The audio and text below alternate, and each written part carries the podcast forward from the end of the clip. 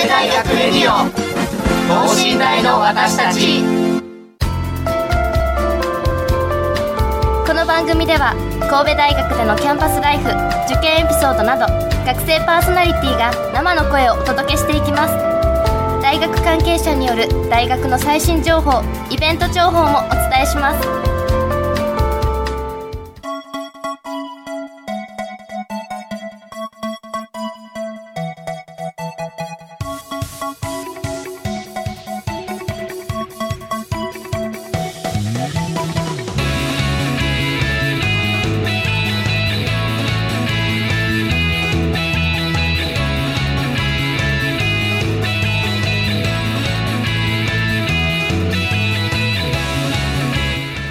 はい皆さんこんばんは。国際人間科学部2回生の馬場周平です。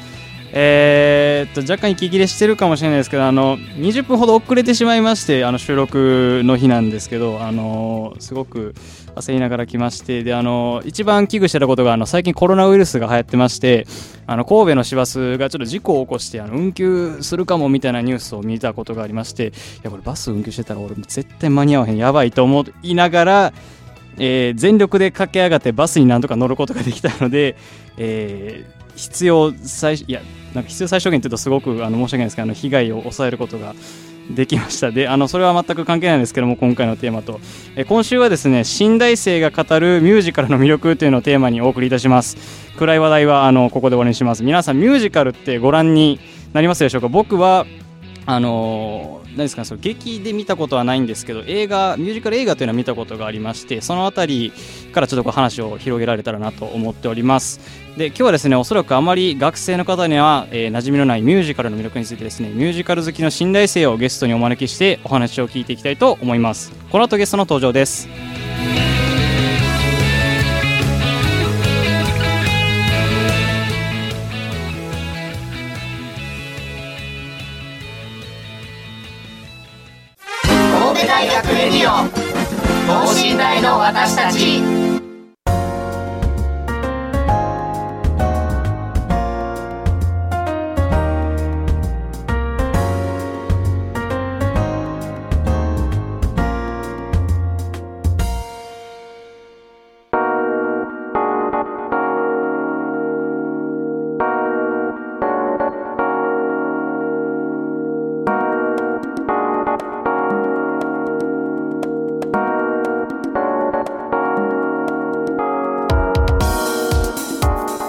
はいそれではですね早速ゲストの二方に登場していただきましょう。それでは自己紹介お願いします。はい、えー、はじめまして。あはじめましてじゃないです。そうですね。2回目です。ね はい。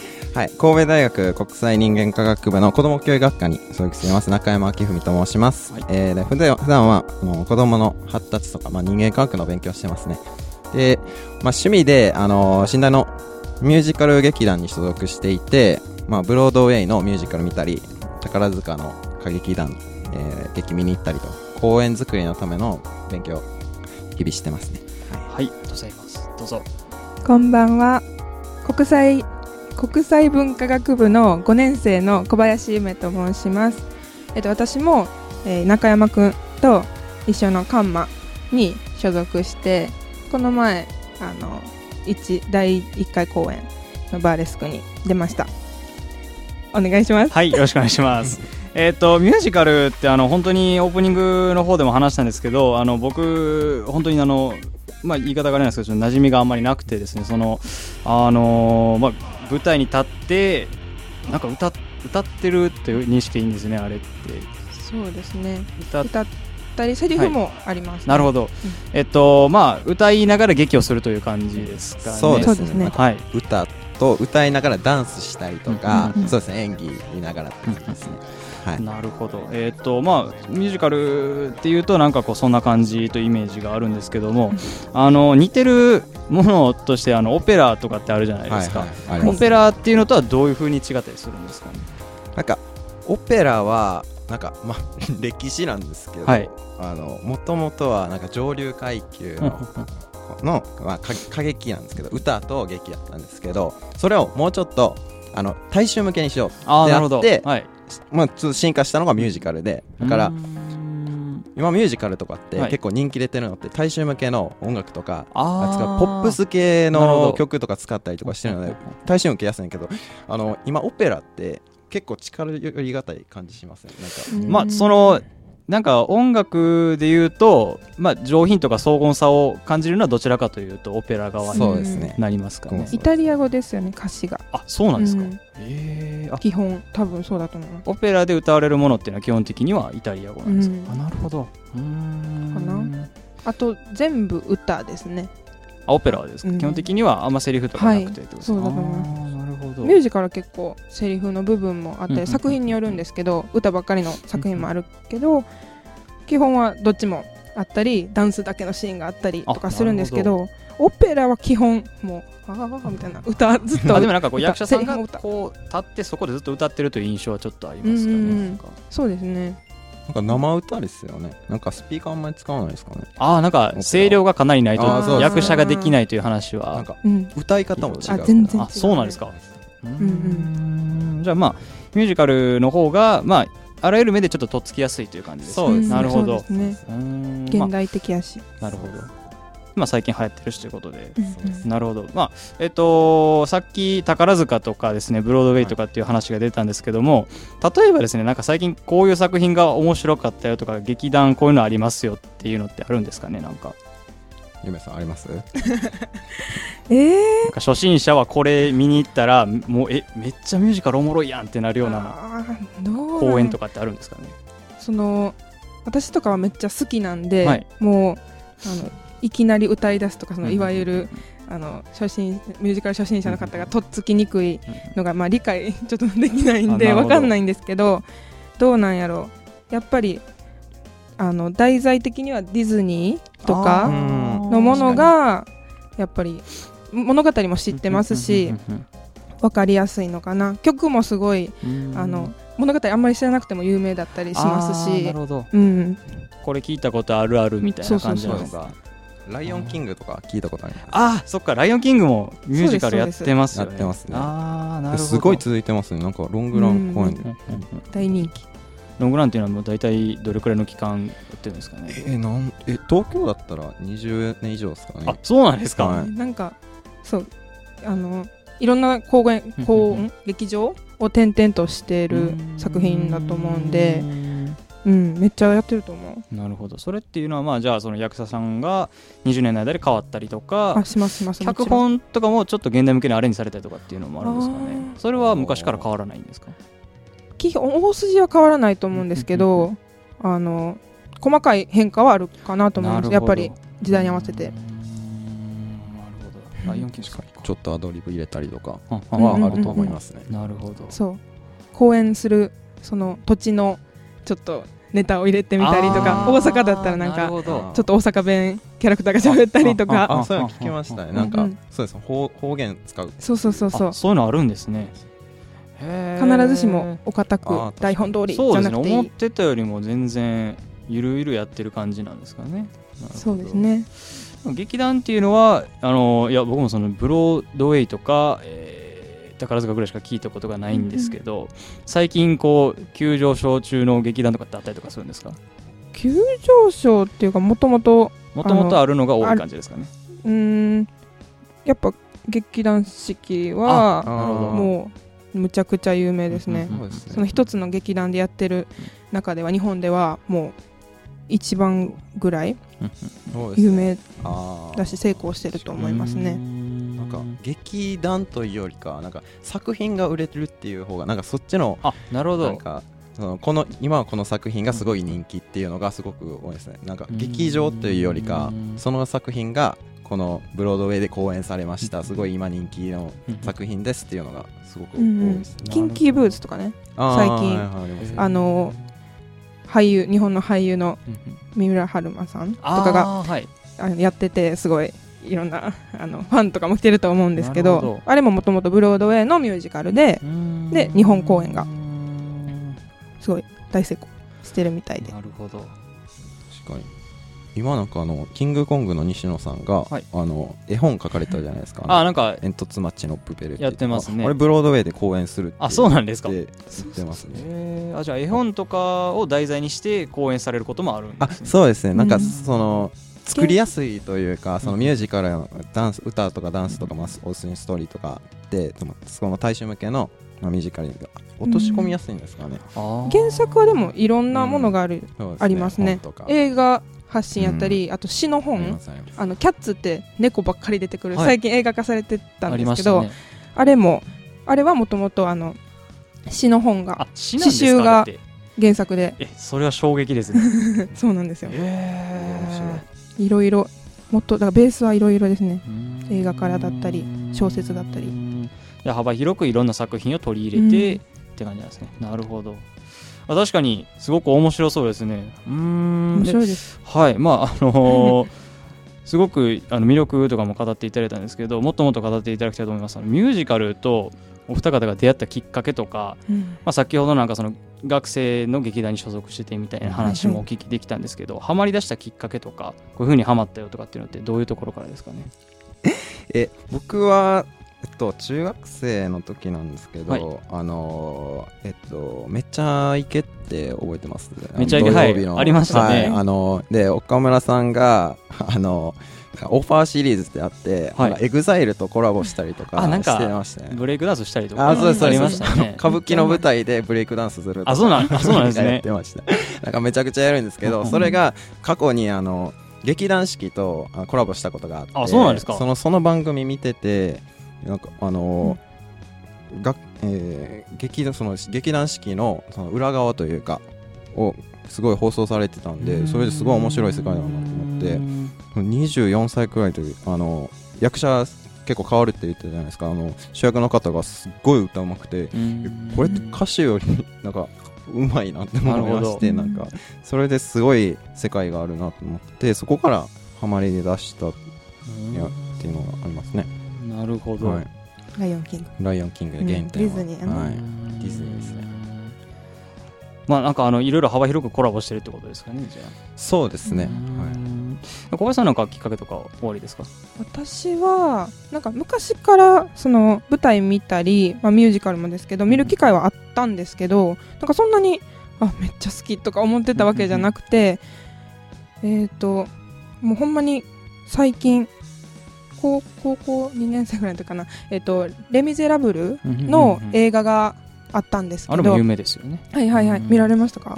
えーとそうですね、えー古い方なのかどうかわかんないですけど、はい。あのリメイク前なのかリメイク後なのかわからないんですけど、学校の方であの見せられたりとかっていうの結構ありましたね。あの高校の時に音楽の授業をしてる時にその時にミュージカルの授業を23回ほどされたことがあって、えーその時に「ネイ・ミゼラブル」を見て、えーでミュージカルってこういうふうになってるよっていううふうなうん仕組みが説明されてることなんですかね。ああはい、そうなんですね。あの作品が2010年の方かな？最近なんですけどあのめちゃくちゃハマりましてなるほど。それに。であの映画館に4回見に行くほどに？ハマってそうですね。やっぱなんかあのストーリーも結構深いですし、うんうんあの曲がいいやっぱり。なるほど。うん、あのさっきアッキーあいや 中山くんが、はい。言ってくれたみたいにそのダンスって要素、うんミュージカルって歌演技ダンスうんうんうん。のこの三大三大巨頭みたいな感じなんですけど、ダンスの要素はそこまでなくて、うんうん本当作品によるんですね、うん歌との比率とかダンスのありなしとか。けどレミゼはダンスは全然ないんですけどで、まあそうですね。うん、なんか話割と暗い感じですよね。うなん結構シリアスな、ちょっと悲しいものでなるほど。ダンスはないんですけど歌がめっちゃいいんですよ、あのはい、映画やったらアン・ハサウェイが歌ってるはい「夢破れて」はい。映画うんあれ「ドレイン」あドレインみたいな、はい。やつがめっちゃ良くて、もう最高ですねあれは。うんなるほど。あれでハマりました作品ごとにその3つの要素のどこかがいいとか全部がいいとかっていうのはやっぱあったりとかするんありですか、ますあります。なるほど。比率も違うし、まあ、あの先ほど僕もですねちょっと一個だけ見たことがあるって言ってたんですけど、はい。あのまあえー、誰ですよね最近有名だったのは多分グレイセス・ショーマンですかね、はいはいあれはさすがに、う んあのーなんていうのそのまあミーハーな部分もあるので 一応見に行かせてはいただいたんですけど、はあすげえ面白いなミュージカルってっていうふうには思いましてその時に。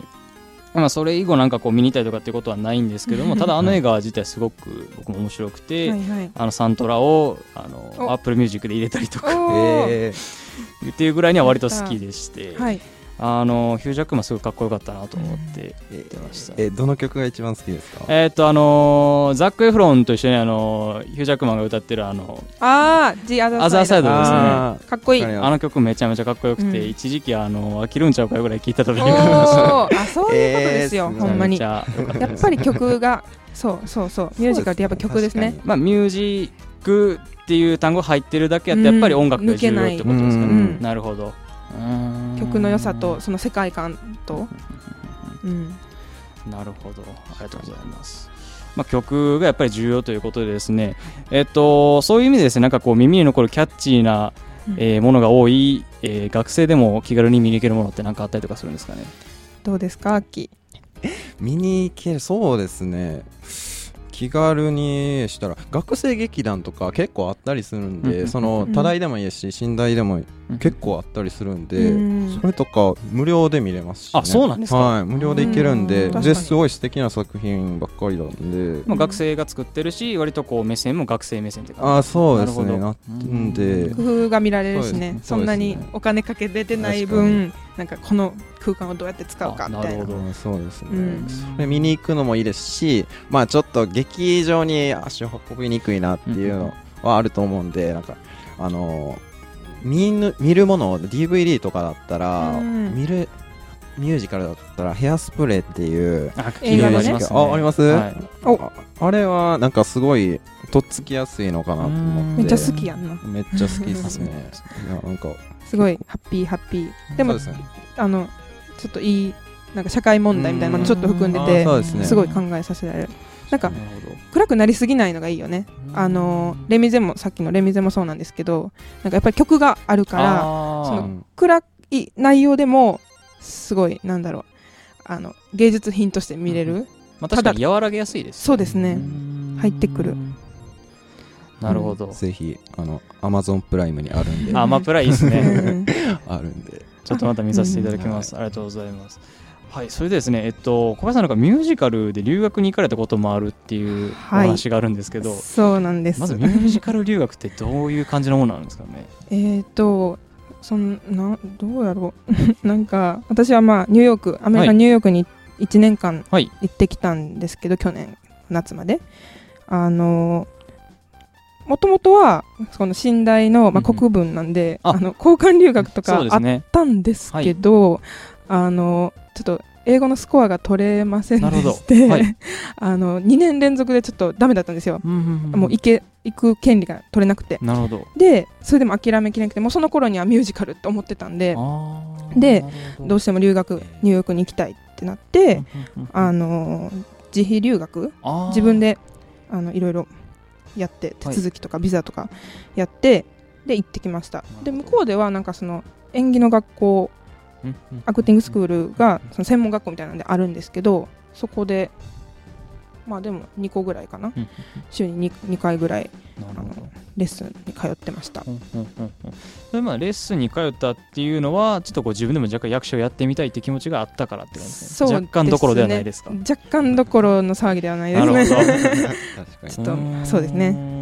そのはい。具体的にレッスン指導っていうのはやっぱりこう歌い方だったりとか、うんえーっとまあ、さっき言ってたダンスの振り付けとかを習ったりとかって感じですか、ダンスはその学校にはなくてまた違うダンススクールみたいなところでやってたんですけど、あの私がやってたのはアクティングスクールだったので基本は演技が中心。だからもう演技のあのミュージカルとはいえやっぱり演劇要素がもう半分かそれ以上ぐらい占めるのでいくら歌が上手くてもあの演技ダメだったらあの幻滅するのであのそうですね。アクティングとあとそこでアクティングしながら歌うっていうのを習ってましたやっぱ歌う時にもこうここには感情を込めてみたいなところってやっぱあったりとかするんですか、ね？ありますね。ねやっぱりその歌詞の意味をよく考えてうんうんうんみたいな。なるほど、はい。まあなかなか奥が深そうですね。なんかこうそれでやってる時に、あはい。ここ難しいな本場の人ってこういうことやってるんやなみたいなこう印象に残ったこととか逆に大変やったこととかってあったりとかします？うん大変だったのは、はそのやっぱりあの私が日本人だというのもあるんですけど、英語の発音発音がほんまにうん。大変でしたね。発音矯正めっちゃやってました。だからまたそのレッスンとは別で先生についてもらって。うん。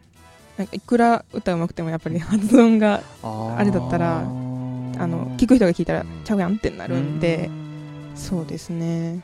あとはやっぱりちょっとやっぱり日本の演技の方法と違う？あそうなんですね。なんかメソッドっていうのがアメリカとかまあ向こうでは主流でそのそういうのに基づいてあのこういう時はこういう方法があるぞみたいなをいろいろやってなんか感覚的ではないなと思いました演技って。でもこうセオリーがやっぱりある程度あって、そそうですね。れでうまいものが作れるって感じうですかね。んそうですね。そんな感じでした面白いですね。でもなんかそういう留学を経てですねなんかこうミュージカルに出演されたこととかってやっぱりあったりとかお二方ともあるんですかね？そうですね、はい。ま あ秋あそうですね、はい。あの ESS を僕所属してたんですけど、あの English Studying Society っていうんですけど、そこでドラマセクションがありまして、はい。その演劇を、まあ、年2回行ってるんですけど、うんそこの OB さんがはい。劇団立ち上げまして、うんそのディレクターの方からはい。お声かけいただいて、なるほど。あこれはもうぜひもうぜひやらせてくださいと思って、はい、ずっと出たかってんなそうですね。まあでもちょっと不安ありますありましたけど、なんか舞台に立つってすごいハードル高いんそうですよね、うん。めちゃめちゃできるんかそうですそうですね、うん。できるんかなと思ったんですけど、まあのはい。ちょっとやってみようと思って。なるほど。はい。やっぱりそれはもう出演するっていう以上やっぱりこう舞台に立って演技もするしちゃんと歌も歌うしって感じあそうですね。歌と結構もう役し役作りにすごい専念しててもうピアノと歌と、まあ、演技もそうですしあの役作りなんでその人になりきらないといけないんでそうですよね。普段の生活からうんその人の思考とかその行動とかをそのこの人やったらこうこうするかなっていうその人で生きていいくことでその舞台上で自然なその人のその演演技ができるというかなのでもう普段から、まあ、体格もそうですしちょっと僕ひょろひょろやったんで、はい。ちゃんと筋トレもしないとマジですか？頑張ってた。プロ意識すごいですよなんかそこまでしないとなんかそのその人になりきれないっていうか,、なんまかあ。隙が見えるんですよね。なるほど。すごいね。その人じゃないっていう。好きですか？そうですね。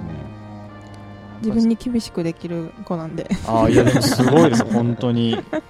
えなんか面白い話でしたらなんかあの、うんえっ、とバットマンの何でしたっけ？えっ、とダークナイトに出てたジョーカーの方なんですけど、そのジョーカーの方がジョーカーの方。役者さんってこと？あそうです、うん。役者さんがそのはい。役作りのために、もう普段からもうジョーカーになりきるもん。っていうのがうん。すごいすごくてそのもうジョーカーがやりそうなことをすっごいあのあなんか日記とかすごい病んでる人、あそうーそっち合わせてホテルに何週間かぐらいこもって、うん。そんなすごいサイコパスというかサイコパスにならないといけないんでサイコパスがやるようなことをずっとやっててうんそれで確かあの薬にも手出してあなるほど。確かそれで役作りで亡くなってしまったって言われてるあそうなんですあか。ーらしいですね。うんうんうんすごい人やあねヒース・レジャーあそうそうそうそうそう。なるほどじゃあまあ文字通りもう魂を込めてってことですかね。そうです、うんなるほど。ちゃめちゃすごいいやプロ意識が本当に半端ないなと今。いやあの中山さんのお話をお聞きしてうん。思いました。いや僕は全然ですいやいや本当に。もう。なるほど。で小林さんはなんか、えー、とミュージカルに出演されたりとかはあったんですかね？うーん。私もそのあの中山君と一緒のカンマで、はい。あのバーレスクに出たんですけうんうんうん。どそれも私が、えっと留学から帰ってきてすぐぐらいにあのそのディレクターをやった ESS の OB の子の友達から誘っていただいてで私もその勉強を初めてこの留学で初めてしちゃんとしてであのやりたいどっかで出たいなと思っていたところだったのであの絶対出るって言ってん。あの出させてもらいました。でそこであのダンスの振り付けとかちょっと自分ができそうなことを やらせてもらってはい。そうですね。歌はなかったんですけどあそうなんですね。はい今回は。なるほど。でも今その二方にお話ししてたその学生劇団コンマっていうのはなんかどういうことをしてるんですか、まあ、やっぱりその普通にどこか会場をお借りしてなんかこう劇をしてるって感じなんですかね？そうですね、うん。寝台の、うん学生劇団なので、あの、う D300 です。前、この前、第1回公演やったんですけど、あの、国際文、えー国際人間科学部のうんキャンパス、のシアターであの、そこで公演させていただきました。なるほど。去年9月に発足したばっかりなので、そうなんですよね。あそうなんですか。そうですね。まだ生まれたての。そうですね。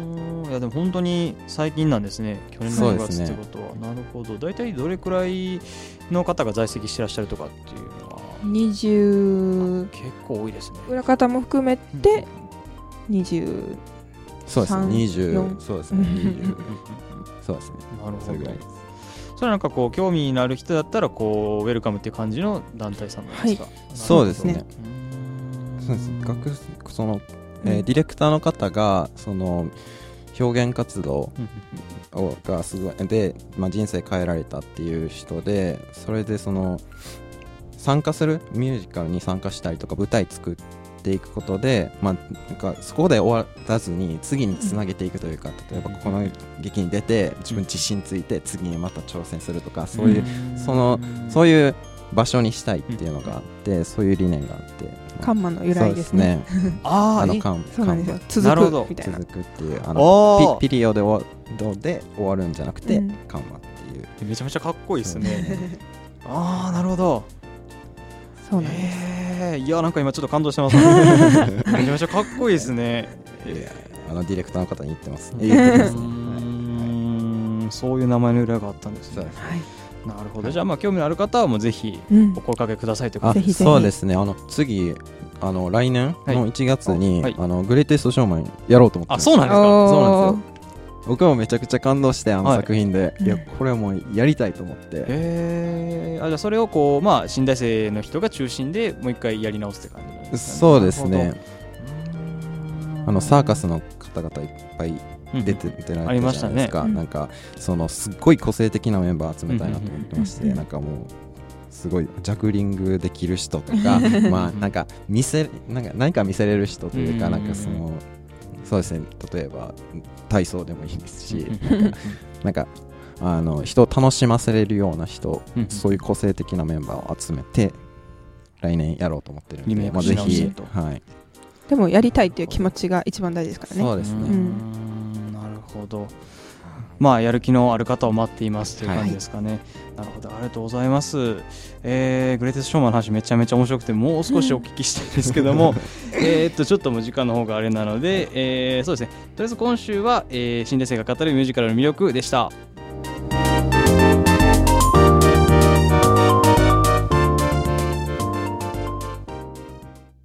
神戸大学レディオ。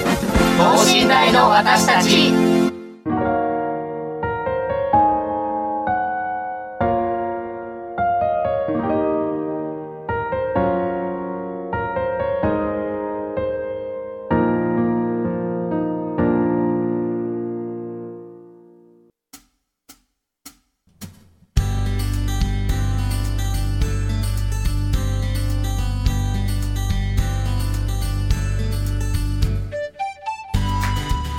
はいというわけでですねミュージカルの魅力についてめちゃめちゃお聞きすることができたと思います。正直まあちょっと足りないぐらいなんですけどもう少しお聞きしたかったぐらいなんですけどえっと残り時間でですねなんかちょっとグレテストショーマンのこと以外にえっとコンマってこんな感じの人を集めてますみたいなえっと PR したいこととかってあったりとかしますかね。あお二方どちらでも大丈そ夫ではいうですすね、あのもう本当にミュージカルなんで、はい。もうう歌からダンスからもうそのぎ舞台に立ちたいというか、まあ、ちょっとでもミュージカルに興味ある人、もう大歓迎なんでもうゼロでもよくて、うん。もうそれゼロでも、ま、時間あるんで、うん。そこから一緒にやっていける人その本当にミュージカルが好きっていう人と一緒にやっていきたいなと思ってるんなるでほど。はい、でいろんなプロジェクトもやってまして、そうなんですか。はい、あの、うん。えミュージックビデオ撮ったりとかあ6月に、はい、なんかいろんな活動をやってるんで、あの、あと、えっと、外部にもやっていきたいと思ってるんで、あの、老人ホームにいる方々とかなんかその劇場に足運べない人にも届けていきないと思っていましてそれも考えているのでご興味めがあれば。ちゃめちゃ良さそうななので、リスナーの大学生高校生の皆さんもしくは、えー他の方もですね、えーぜひぜひ、えーコンマについて、えーチェックしてみてください。ということで今週は馬場周平がお届けしました。それではまた次回さよなら